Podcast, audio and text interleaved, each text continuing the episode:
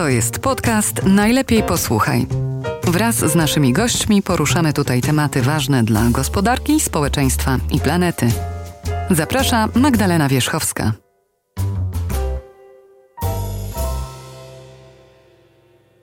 Cześć. Dziś rozmawiamy o pieniądzach. Jest nowy rok. W nowy rok zastanawiamy się nad tym, co zrobić, w co zainwestować, czy zrewidować nasze plany, czy może mamy postanowienie noworoczne. Ja na przykład kupiłam sobie karnet na siłownię i zamierzam z niego korzystać. Dlatego tych z Was, którzy mają y, jakieś środki na koncie i zastanawiają się, co z nimi zrobić, albo czy zmienić swoją strategię inwestycyjną, y, chcemy troszkę Wam podpowiedzieć, ja i moi goście, czyli Agnieszka Zielińska, partnerka EY Polska i Krzysztof Kulik z Innowa Capital. Cześć. Dzień dobry. Którzy zjedli zęby na inwestycjach i e, od wielu, wielu lat funkcjonują na rynku inwestycyjnym z sukcesami. I chcę, żebyście podzielili się z naszymi widzami, z naszymi słuchaczami tym, co uważacie, że najlepiej byłoby zrobić w tym roku pod kątem inwestycyjnym. E, Krzysztofie, w co zamierzasz inwestować w tym roku? No, oczywiście najlepszą inwestycją to jest private equity, ale to, to muszę powiedzieć, żeby trochę zrobić tutaj um, promocji i nas, i całego przemysłu.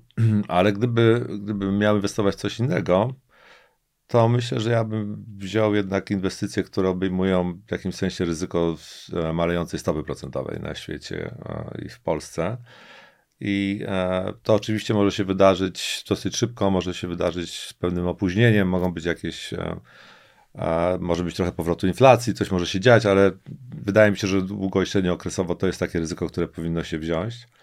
W związku z tym wszystko, co ma trochę zwiększony stopień ryzyka jako aktywo jest ciekawe. Tak? Ja myślę, że tak jak tu jechałem i tak patrzyłem się trochę po tej deszczowej Warszawie i po, po biurach, to wydaje mi się, że na przykład bardzo ciekawym pomysłem byłoby inwestycja biura dzisiaj. Tak? Kiedy nikt nie chce się tego dotykać, wszyscy uważamy, że e, będziemy pracowali zdalnie do końca, do końca życia.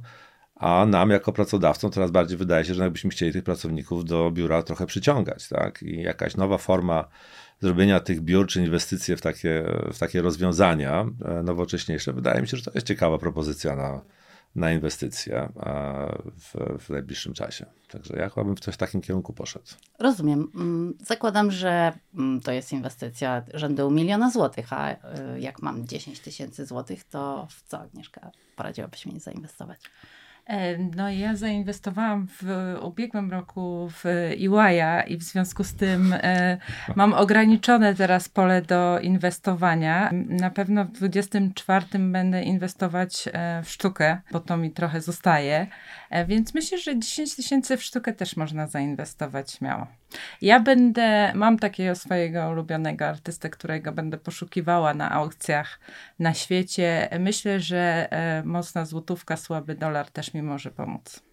Natomiast ja widzę to jako bardzo trudną inwestycję, ponieważ na tym już naprawdę trzeba się znać albo mieć bardzo dużo szczęścia, żeby faktycznie ta inwestycja przyniosła oczekiwane stopy zwrotu wyższe niż. E, Ale na przykład można by było tą sztukę wypożyczać do tych nowych biur, które będą się teraz tak. tworzyć. Tak? To jest też taki mamy... ciekawy biznes.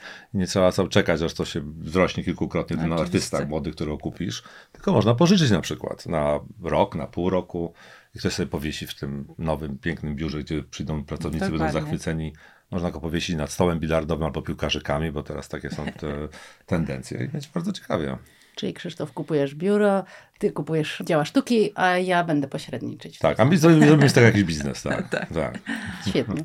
E, natomiast e, zastanówmy się, jak wygląda sytuacja na giełdzie papierów wartościowych, bo to jest jednak może trochę łatwiejsza inwestycja, w sensie takim, że dostępna dla każdego. E, po wyborach zapanowała wielka euforia i pytanie brzmi, czy tak już zostanie, że w ogóle teraz to najlepiej, jak mam powiedzmy te 2000 e, zł, po prostu kupić blue chipa i czekać, aż te pieniądze urosną na, na koncie, czy to jednak nie jest takie oczywiste i proste?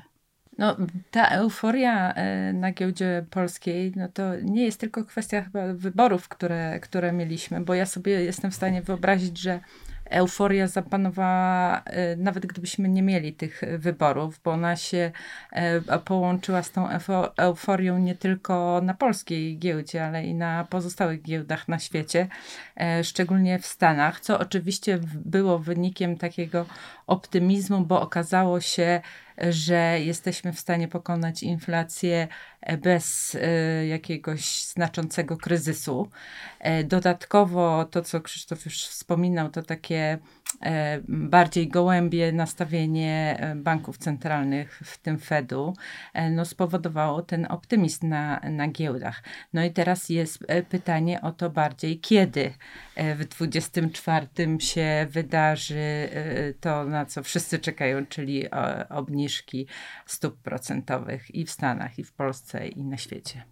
Ciężko jest znaleźć taki moment, kiedy inwestuje się już na tym zupełnym dołku i potem wszystko idzie do góry. Tak? Ja bym przestrzegał trochę, że jeśli ktoś teraz by chciał inwestować, jest ta euforia, spodziewa się ogromnych wzrostów przez następne kilka miesięcy, to raczej bym uważał na to. No ja mam taki problem z tą fundamentalną, dlaczego jako człowiek, który pracuje w private equity i wycenia te spółki na co dzień, no to oczywiście my zawsze podchodzimy do, do fundamentów, tak, Każdy, każdego aktywa, każdej spółki.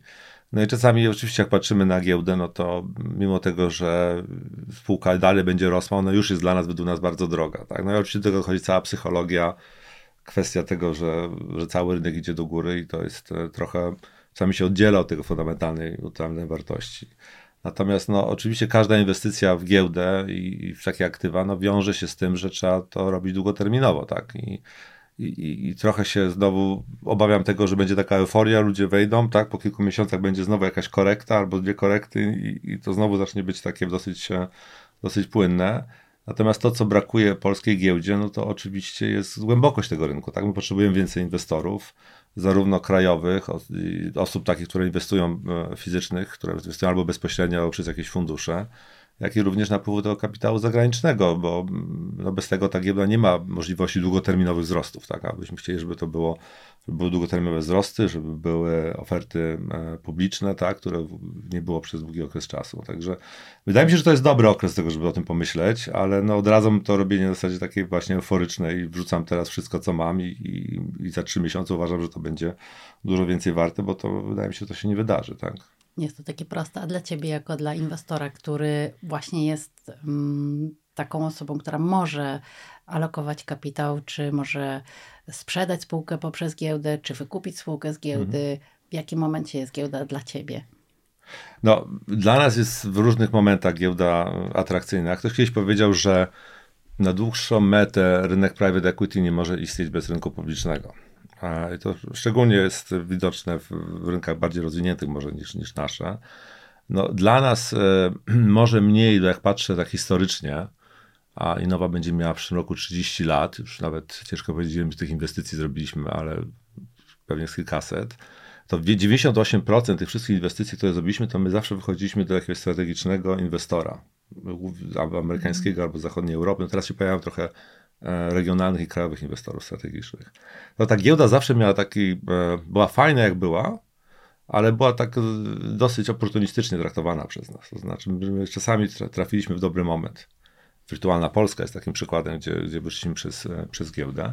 Natomiast rzeczywiście to, co by mogło spowodować rozwój naszego e, przemysłu, czy tego private equity, to jest długoterminowy wzrost e, rynku publicznego. No bo wtedy rzeczywiście można potraktować, że wyjście tej, z tej inwestycji w jakimś momencie odbędzie się przez rynek publiczny, bo on jest na tyle chłonny i płynny, że można było zaplanować. Tak? Także My jesteśmy wbrew pozorom, czasami ludzie mówią, że o, private equity jest oddzielone, ale tak naprawdę my jesteśmy bardzo w symbiozie powinniśmy żyć tak, z rynkiem, rynkiem publicznym i im silniejszy rynek publiczny, tym będzie silniejszy rynek private equity tak, w Polsce. Także my dopingujemy bardzo, bardzo byśmy chcieli, żeby ten rynek był coraz mocniejszy tak, w Polsce.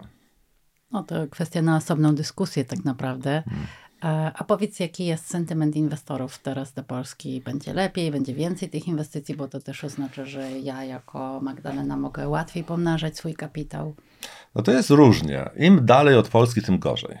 Bo jak się rozmawia z inwestorami amerykańskimi, no to jak oni oglądają CNN, to w CNN jest pasek, to się nazywa pasek, tak? te słynne paski i CNN jest napisane, jak jest wojna w Ukrainie, w Ukrainie, oni opowiadają o wojnie, to jest napisane w CNN War in Europe. Okay? No, czyli mhm. już w ogóle ci Amerykanie, oni myślą, że jak tam jest wojna, to zaraz przez Champs-Élysées przejadą te rosyjskie czołgi. Ale już nie mówiąc o tym, że oni uważają, że w ogóle Polska, Ukraina, to już w ogóle jest tam bardzo to wszystko blisko. Nie zdają sobie sprawy z tego, że my jesteśmy po raz pierwszy pewnie w historii po dobrej stronie granicy, tak, i, i mamy tą barierę NATO. Więc jeśli chodzi o amerykańskich inwestorów, to w ogóle jest według mnie bardzo, bardzo trudne. Natomiast wydaje mi się, że jest większe zainteresowanie tych inwestorów, którzy są bliżej, tak? czyli y, europejskich i oni trochę bardziej rozumieją, co się dzieje, trochę się już przyzwyczaili do tego, że ta wojna jest i pewnie będzie jeszcze trwała długo, ale że nie ma tu jakiegoś bezpośredniego wpływu, nie ma bezpośredniego ryzyka na to, co się dzieje, co się dzieje w Polsce. Co więcej, niektórzy inwestorzy raz, że zaczynają rozumieć, że być może nawet to, co się dzieje tam, to wpływa korzystnie, no to no trochę to jest takie może cyniczne, ale tak jest a z drugiej strony jest sporo inwestorów, którzy zaczynają myśleć, co będzie za 2-3 lata, jak ta wojna w jaki sposób się zakończy. Mhm. i jak Polska stanie się tym hubem, tak, tym miejscem, skąd dużo rzeczy będzie eksportowane do, do Ukrainy, tak, bo wielu inwestorów nie, pewnie w pierwszym etapie nie podejmie takiej decyzji, żeby bardzo dużo inwestować w jakieś zakłady przemysłowe, czy dużych inwestycji w środki trwałe w, na Ukra w Ukrainie, ale pewnie będzie traktowało Polskę jako właśnie ten, ten miejsce, skąd będzie szedł eksport i usług i, i produktów, więc tutaj to jest kolejny jakiś tam powód, że Polska stanie się, stanie się atrakcyjna. Natomiast to, co wydarzyło się ostatnio, jeśli chodzi o wybory i zmiany rządu, to jeszcze jakby ja nie widzę tego wpływu jeszcze, tak? ale to jest wcześnie, tak? To jest jeszcze, to nie można powiedzieć, że, że to jest. Natomiast no, Polska jest, jest przez to, co się dzieje na wschodzie, jest trudna, tak? Dla inwestorów i, i na pewno jest to dyskontowane bardzo mocno. Zdecydowanie y, y, miałam takie samo patrzenie na to, że właśnie jesteśmy odbierani z perspektywy ciągle tej wojny w Ukrainie, ale muszę powiedzieć, że w ciągu ostatnich kilku tygodni rozmawiałam z inwestorami strategicznymi z Japonii, Kanady, Danii, Niemiec i oni wszyscy w ogóle pomijali ryzyko tego, co się dzieje w Ukrainie. Bardziej mówili o tym, e, o odbudowywaniu Ukrainy. Czy już są krok Więc, dalej. No. Tak, już są e, krok dalej, co wydaje mi się bardzo takim e, optymistycznym sygnałem, natomiast ciągle no takim no nie wiem na ile prawdopodobnym w najbliższej przyszłości. My musimy pewnie też pamiętać o drugiej stronie, czyli o Niemcach, którzy są na drugiej naszej granicy i, i tam też 2023 rok był bardzo słaby i to też będzie miało wpływ na naszą gospodarkę, bo jednak te związki są bardzo, bardzo silne. Jak w takim razie spodziewacie się, że będzie więcej, czy napływu inwestycji zagranicznych, czy inwestycji kapitałowych? Bo tak trochę ciężko było przez ostatnie miesiące i mm, trudniej było znaleźć ciekawe, czy w ogóle sfinalizować transakcje i znaleźć ciekawe cele inwestycyjne, i teraz już będzie lepiej. Znaczy, ja się zgadzam, że będzie więcej pewnie inwestycji takich o charakterze strategicznym, mm -hmm. czyli mhm. przy, strategicznych inwestorów, e, też związane z tym, co się nazywa nearshoringiem, tak? czyli, czyli to tak. przenoszenie produkcji czy usług mm -hmm. bliżej e, do rynków, które są bliżej. tak? Friendsharingiem. Friendsharingiem, tak. Czyli, się... że inwestujemy tam, gdzie jesteśmy zakolegowani politycznie z tak, krajami. Tak, tak, tak. I tutaj na pewno ta sytuacja, która jest po wyborach, pomoże, tak? Bo to, co głównie moi inwestorzy na przykład e, pytali się, no to to jest ten rule of law, tylko czyli jak ten, ten obietnica, którą my zawsze składaliśmy, że inwestują w kraje, które charakteryzują się wyższym wzrostem, ale jednocześnie są w Unii Europejskiej, są bezpieczne ze względu na otoczenie prawne, bo są cywilizowane, no to to zostało trochę zachwiane, tak? I teraz powrót do tego, że ta percepcja, bo to chodzi głównie o percepcję, tak, tych inwestorów, że percepcja znowu wróci do tego, że jest ok, jest bezpiecznie, to na pewno pomoże, tak? Ale wydaje mi się, że to zabierze im trochę więcej czasu. Natomiast ci strategiczni inwestorzy, oni będą inwestowali szybciej i bardziej zdecydowanie na, na tych rynkach u nas. Więc to, to powinniśmy zobaczyć w 2024 dużo, dużo większą aktywność tego, tych inwestycji. No i znowu wracamy do tego pytania o koszt e, finansowania, tak? Mhm. Kiedy on spadnie, no bo to był taki czynnik, który zaważył na tym mocnym spadku, e, jeśli chodzi o transakcje M&A, tak? W 2023 roku. E, tych transakcji w naszym regionie było tam ponad 20% mniej mhm. versus poprzedni rok. 21-22 to były bardzo dobre lata dla rynku M&A. No i 23 przez to, że były takie koszty finansowania, przez tę inflację i, i, i to, co się działo z gospodarką, no mm, niestety nie przyniósł nam wielu transakcji. Jest nadzieja, że ten 24 odbije ten rynek. Że będzie lepiej. Tak. Chyba Krzysztof, w Waszym przypadku to w ogóle jest świetlana przyszłość, bo pozyskaliście środki do nowego funduszu, czyli inwestorzy wierzą w nasz region. Tak wnioskuję z tego. I w związku z tym teraz już nic, tylko siedzieć.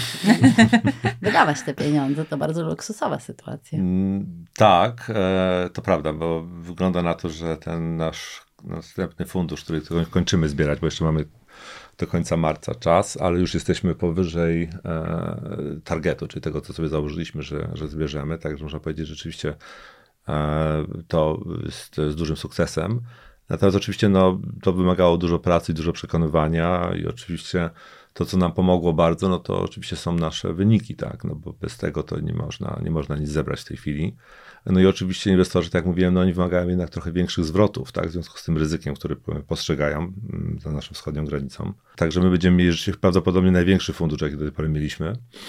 No i my już zaczęliśmy inwestować z tego funduszu, bo już mamy zrobione trzy transakcje. Mm, czwartą ogłosimy niedługo i pewnie jeszcze ze dwie w pierwszym kwartale podpiszemy. Także my dosyć szybko i dosyć efektywnie inwestujemy.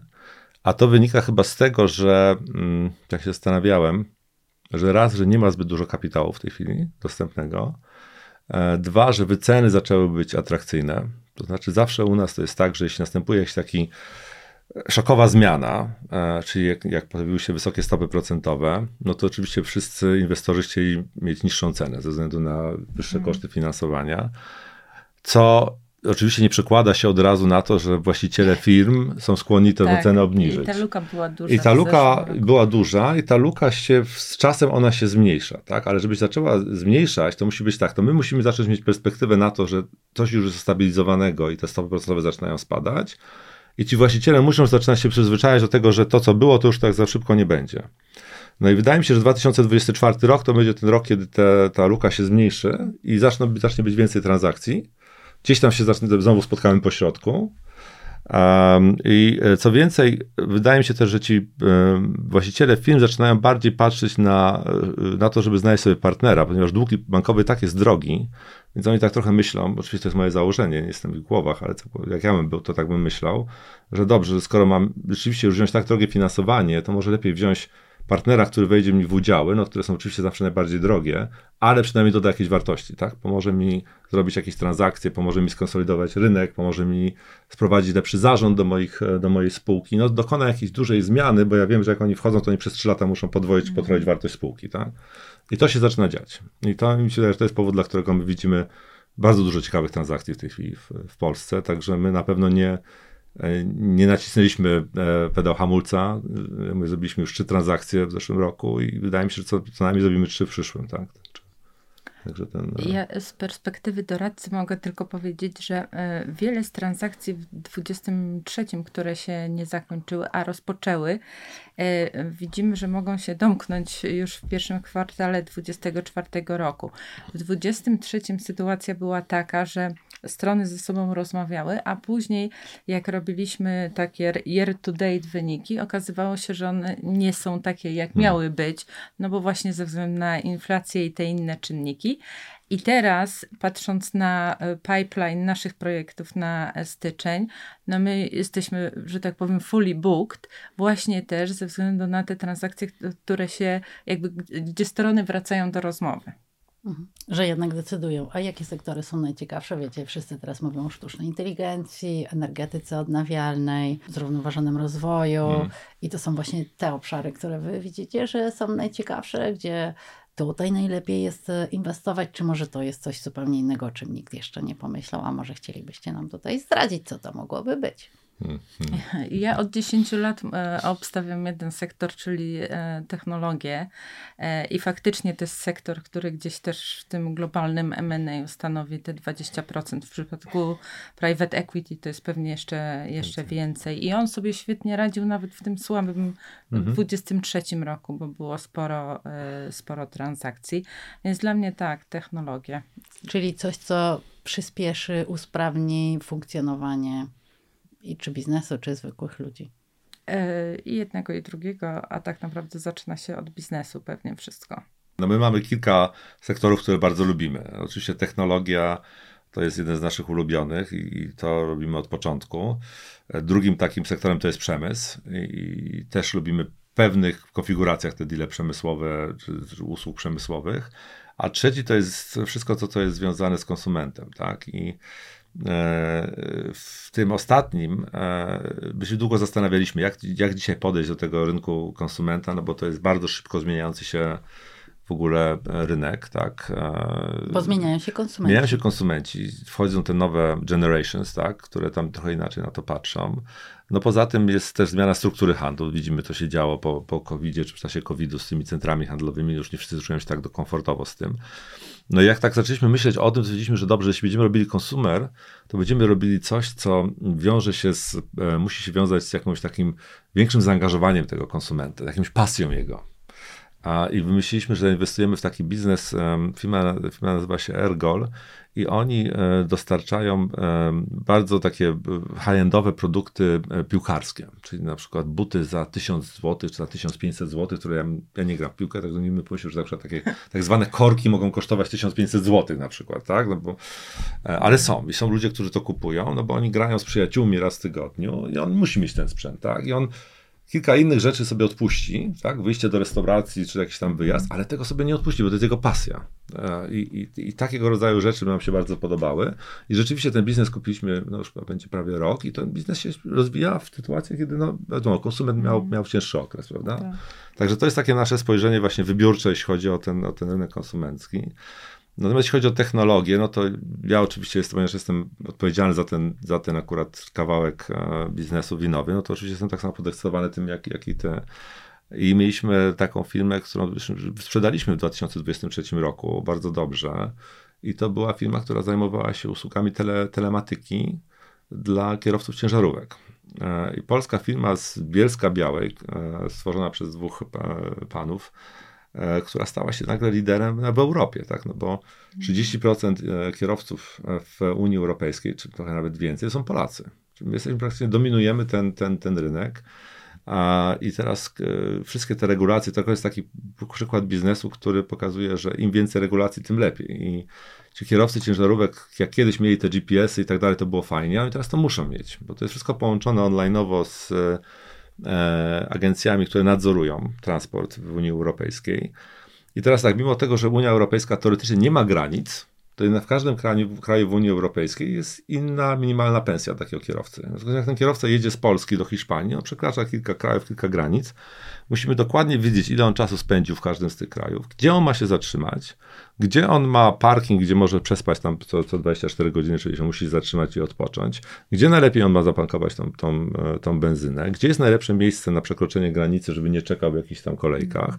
I to wszystko mu ten system daje, tak? I to jest, i to jest wszystko oparte na, na technologii. I to bardzo ciekawe było zobaczenie w ogóle, kto się interesuje taką technologią, bo na przykład producenci opon są zainteresowani taką technologią, bo oni nie chcą już sprzedawać opon, tylko oni chcą sprzedawać usługę hmm. technologiczną przy pomocy opon, czyli żeby wiedzieć, kiedy, ile ten samochód przejedzie i, kiedy tą oponę zmienić. No, to w ogóle się bardzo ciekawe dzieje, dzieje się rzeczy w tym hmm. w całym przemyśle, tak, gdzie, to, gdzie to wchodzi. Także um, okazuje się, że właśnie spółki technologiczne, które są ciekawe i są duże, nawet w takiej sytuacji my sprzedawaliśmy tę spółkę chyba 2 czy 3 miesiące po rozpoczęciu wojny w Ukrainie, kiedy wszyscy uważali, że w ogóle nic się nie będzie działo. No się okazało, że jest zainteresowany e, kupiec, firma notowana na londyńskiej giełdzie i, i nie bali się zrobić transakcji. Kupili, mm. tak, także na pewno, na pewno to jest, ten, ta technologia jest bardzo, e, bardzo ciekawa, tak, jeśli idąc dalej. I jeśli pytałaś o AI, tak, czy Artificial Intelligence, to moje zdanie jest takie, że bardzo dużo ludzi o tym mówi, bardzo mało ludzi to robi że w tej chwili wszyscy o tym mówią, jakie to będzie miało fantastyczne znaczenie, jak my to zrobimy w naszych firmach, ale w dalszym ciągu uważam, że jeszcze niewiele firm zaczęło to wdrażać w ten sposób, że to zaczyna przynosić jakieś wymierne, wymierne korzyści. A niektóre firmy tak i one już zaczęły dosyć wcześnie, mają jakieś swoje własne rozwiązania i robią, ale to jeszcze jest wszystko bardzo przed nami um, i e, zobaczymy, jak to wyjdzie. Tak? Znaczy, to na pewno będzie, tak? tylko pytanie, jak to będzie szybko i, i rzeczywiście, jak to będzie z tymi wdrożeniami. Czyli taka zgadywanka trochę. Trzeba mieć nosa, żeby dobrze trafić. No ale teraz jeszcze jest kolejny aspekt, bo na przykład jest cały aspekt ESG teraz, tak? Tam pewnie nie wiem, czy poruszymy, czy nie poruszymy, ale teraz E, my mieliśmy taki e, bardzo ciekawy temat, bo mamy jedną spółkę w naszym portfelu, która naprawdę wdraża ten AI, tak? No i to się wiąże z tym, że e, no, redukujemy ludzi. No bo niestety taki jest problem z tym AI-em, że on sprawia, że firma robi się dużo bardziej efektywna i powoduje to, że ludzie zaczynają, czy możemy mhm. robić więcej obrotu tymi samymi osobami albo, albo zwalniać. No i teraz pojawia się problem ESG, tak? Czy to jest uskompatybilne z ESG, ponieważ prowadzi do tego, że zmniejszamy liczbę zatrudnienia. Przynajmniej w tym wypadku, bo z naszych badań wynika, że wcale tak nie jest, że, że wdrożenie sztucznej inteligencji niekoniecznie wpływa na redukcję zatrudnienia. No, pewnie w długim okresie nie, bo ci ludzie gdzieś pójdą indziej i będzie, będą robili coś innego, ale myślę, że w niektórych działach, w niektórych krótkich okresach może to może być taki um, odbiór, że jednak tak. I co wtedy? No właśnie. A u was wdrażacie sztuczną inteligencję? U nas w Winowie, no, my to jesteśmy taki trochę szef bez butu, bo my zawsze wdrażamy wszystko na końcu. Pierwszy wdrażamy w naszych spółkach portfelowych, bo to jest najważniejsze, a później... Jak już przetestujecie, a to potem u nas, u tak, tak, tak, tak. E, myśmy się śmieli, że myśmy chyba 5 czy 6 lat temu dopiero wdrożyli taki CRM-owy system u nas w Winowie, który nie był oparty na Excelu, bo do tej pory to myśmy mm. na Excelu pracowali, mm. tak, więc to w ogóle było śmieszne ale, y, ale zaczynamy to robić. My mamy coś takiego, co nazywa się Global Alliance. Mamy takie porozumienie z kilkoma takimi firmami jak my w, innych częściach e, świata i próbujemy coś zrobić wspólnie. Też takiego, żeby stworzyć właśnie takie rozwiązanie AI-owe, które moglibyśmy wszyscy korzystać, no bo też możemy jakby złożyć się wszyscy na to.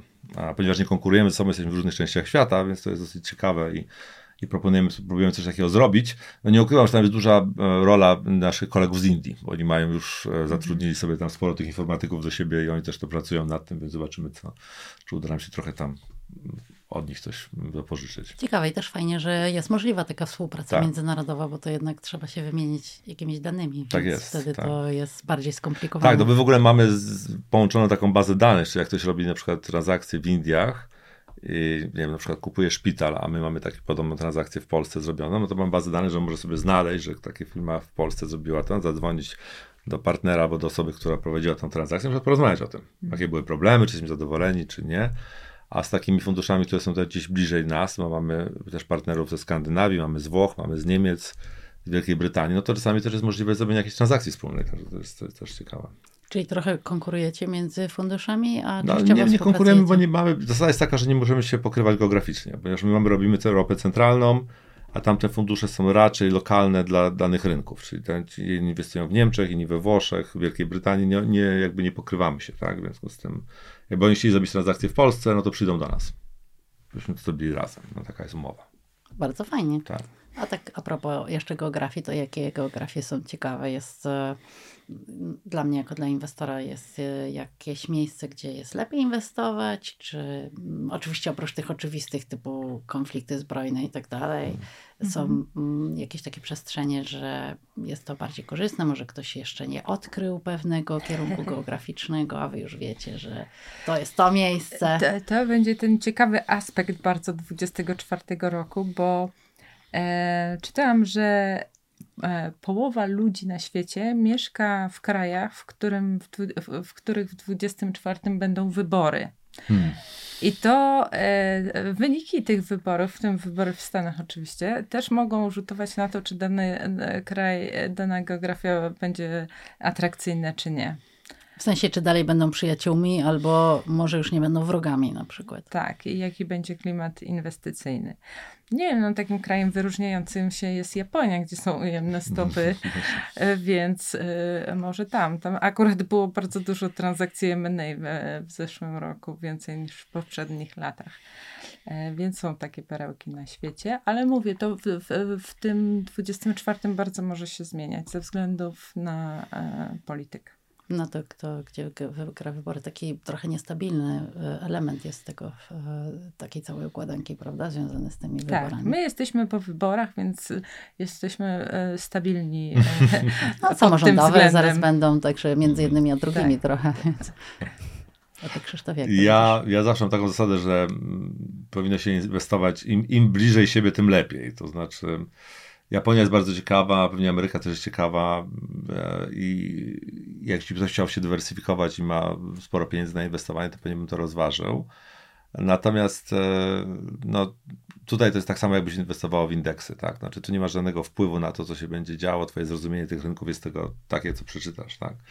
Natomiast e, myślę, że zrozumienie rynku lokalnego dla takiego inwestora w miarę, powiedzmy, e, zainteresowanego i interesującego się tym, no jest na pewno większe, tak? I, ja trochę, no, tak zawsze myślałem, żeby jednak im, im, bliżej tych rynków, gdzie jesteśmy, gdzie mieszkamy, gdzie rozumiemy inwestowanie, jest, jest bezpieczniejsze jednak i, i ma jakąś wartość dodaną, tak, niż, niż to, co ja będę, czy ja będę inwestował. Jeśli chcę inwestować bezpiecznie, to będę inwestował w papiery skarbowe amerykańskie i tyle, tak. I, hmm. i trochę może tam w, w giełdę, i, ale jeśli miałbym budować jakby tutaj, no to na pewno gro tej inwestycji bym robił w rynkach, które rozumiem bardziej, tak, gdzie, gdzie miałbym coś jeszcze więcej do powiedzenia czy do zrozumienia. Na tym polega siła waszego funduszu, że po prostu skupiacie no to, się na tym, tak, co rozumiecie oczywiście. bardzo dobrze tak. i lepiej niż właśnie osoby z oceanu, które nie rozróżniają. Znaczy to jest też ciekawe spojrzeć z punktu widzenia inwestorów, którzy inwestują w takie fundusze, tak? No bo jeśli oni mówią tak, no dobrze, ja chcę mieć inwestycje tu, tu i tam, no to inwestuję w ludzi, jeśli chcę mieć inwestycje w Europie Centralnej, no to zainwestuję w taki fundusz, który mi się wydaje, że jest najbardziej tam interesujący i zna ten rynek, tak? Czyli jakby obstawiasz tych, którzy interesują się danym rynkiem i, i tam są, mhm. tak? Wy szczególnie Rumunię w ostatnim czasie tak, no, tak, tak macie na radarze. Rumunię to myśmy od, od dawna, dawna obserwowaliśmy i wydaje nam się, że teraz jest bardzo dobry okres dla tego kraju. Tak? Oni rzeczywiście poradzili sobie, to co miałem duży problem, e, inwestując tam 10 lat temu, czy wcześniej, no to był problem z korupcją. Tak? Oni, to, co w Polsce byśmy bardzo szybko sobie poradzili, tego praktycznie nie było, przynajmniej nie, nie, nie obserwowaliśmy w naszych inwestycjach, to tam było nagminne. I to, co się zmieniło przez te 10 lat, to oni rzeczywiście sobie z tym poradzili. Bardzo szybko w sumie. Tak, w przeciwieństwie no, tak. do Bułgarii. Tak, Bułgarii, w Bułgarii to tej pory nie, nie czujemy się mhm. komfortowo. Mm. Nie czujemy się komfortowo z Węgrami też. To w dalszym ciągu jest to, jest to dla nas jakby problematyczne. Natomiast e, Rumunia tak i, i, wydaje się rzeczywiście, że, że to jest duży rynek, bo to jest duży, drugi największy kraj w Europie Centralnej, czyli naprawdę taki rynek e, konsumenta, który, e, który pozwala zrobić te transakcje. No i poza tym, że o, po, ponieważ robiliśmy już kilka transakcji, w Rumunii jesteśmy dosyć dobrze znani, mimo tego, że nie mamy tam biura, ale jesteśmy tam dosyć często i mamy trzy transakcje w tej chwili w Rumunii mm, aktywne. Jesteśmy dosyć dobrze znani. W związku z tym też trafiają do nas ciekawe propozycje, więc mi się wydaje, że ta Rumunia rzeczywiście będzie, hmm. będzie na liście przez pewien okres czasu. A oprócz tego no, jest jeszcze kilka bardzo ciekawych e, rynków. E, kraje bałtyckie na przykład są ciekawe, bo tam jest, e, to prawda są małe kraje, tak, ale są ciekawe spółki. Słowenia, które zrobiliśmy jakieś inwestycje w takie spółki produkcyjne o orientacji eksportowej, bardzo ciekawe e, też. No i oczywiście staje, e, stają Czechy, Słowacja też, które, które są blisko nas, które są interesujące, ale jak patrzymy na nasz fundusz, no to historycznie 70-60% była Polska, tak? I ciężko będzie pewnie zdywersyfikować się bardziej, no bo Polska jednak jest dominującym rynkiem, nie tylko ze względu na liczbę mieszkańców i na wielkość, ale również na dynamikę transakcji. Tak? My jesteśmy bardzo jednak takim przedsiębiorczym krajem i tych transakcji zawsze było najwięcej. No też ciekawe firmy są. No się mówię, że są ciekawe firmy, jest e, taki ten e, duch przedsiębiorczości tak, w, mhm. w, Polsce, który no, jest, jest trochę, to jest trochę inny w innych krajach w Europie Centralnej, nie jest takie same. Mhm. Mamy konkurs EY Przedsiębiorca Roku i właśnie naprawdę podziwiam przedsiębiorców, bo rozmawiam z nimi, e, jak oni są niezłomni, nie poddają się, mają ciągle jakieś nowe pomysły, idą do przodu. To jest niesamowite i fascynujące. Wydaje tak. mi się, że bardzo wyróżnia to nasz kraj też e, na mapie Europy czy Europy Środkowo-Wschodniej. Tak, i ja myślę, że też polscy przedsiębiorcy, e, oni też prowadzą jakąś ewolucję. I, I teraz jest też dużo bardziej takie długoterminowe myślenie jeszcze kiedyś było w latach 90., jak wszystko zaczynało, to, to o tutaj zrobimy mm. interes, po 12 miesiącach czy po roku już zarobimy pieniądze. Tak. Teraz coś zupełnie zmieniło, tak? Teraz inwestujemy w nowe linie produkcyjne, w nowe zakłady, kupujemy inne spółki, patrzymy na to na 3-4 lata do przodu.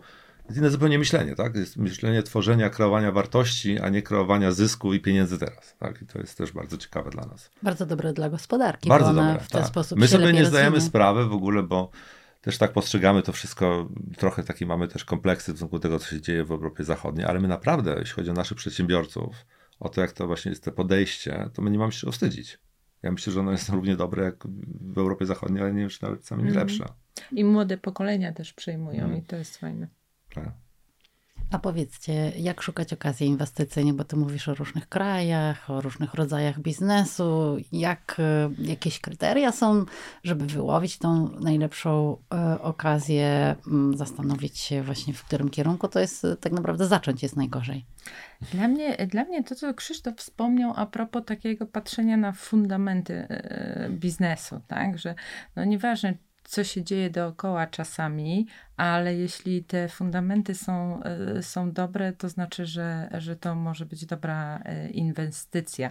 Dobre fundamenty, ale też takie patrzenie e, zarządu na to, na te właśnie takie trendy makro, czyli na to, jak będą się zachowywali konsumenci, dostosowanie też strategii pricingowej do tego, co się dzieje na przykład z inflacją, czyli tak mądrze zarządzane biznesy które są w stanie sobie w różnych okolicznościach e, poradzić. Krzysztof? No ja y, lubię biznesy, które mają wiatr w plecy raczej niż wiatr z przodu, tak, w twarz. Czyli dobrą koniunkturę. Czyli mhm. ja jednak lubię te biznesy, które jadą na jakimś takim makrotrendzie. Dlatego bardzo właśnie mi się podobały te wszystkie biznesy, które inwestowaliśmy płatnicze. No bo to mhm. te przejście z gotówki w karty, w e-commerce, bez względu na to, jak ta ekonomia, czy ona szła wolniej, czy szybciej, ta konwersja następowała, tak? I, i to był taki niezależny trend, który, który szedł, który mogliśmy sobie zobaczyć, jak jest w innych krajach, porównać to do Polski i wiedzieć, że może on tam będzie spóźniony o pół roku czy o rok, ale ten trend jest, tak? Trudno I coś zepsuć. Trudno, trudno sytuacji. coś zepsuć, można tylko lepiej zrobić to, prawda? I wtedy wybierasz dobrą spółkę w takim sektorze, e, daje ci się zebrać tam bardzo dobry zarząd, który, który spowoduje, że ta spółka będzie rosła szybciej niż rynek, będzie, będzie pozyskiwała więcej udziału w rynku i, i, takie biznesy mi się podobają, nawet jeśli one wymagają tego, że trzeba trochę więcej za nie zapłacić.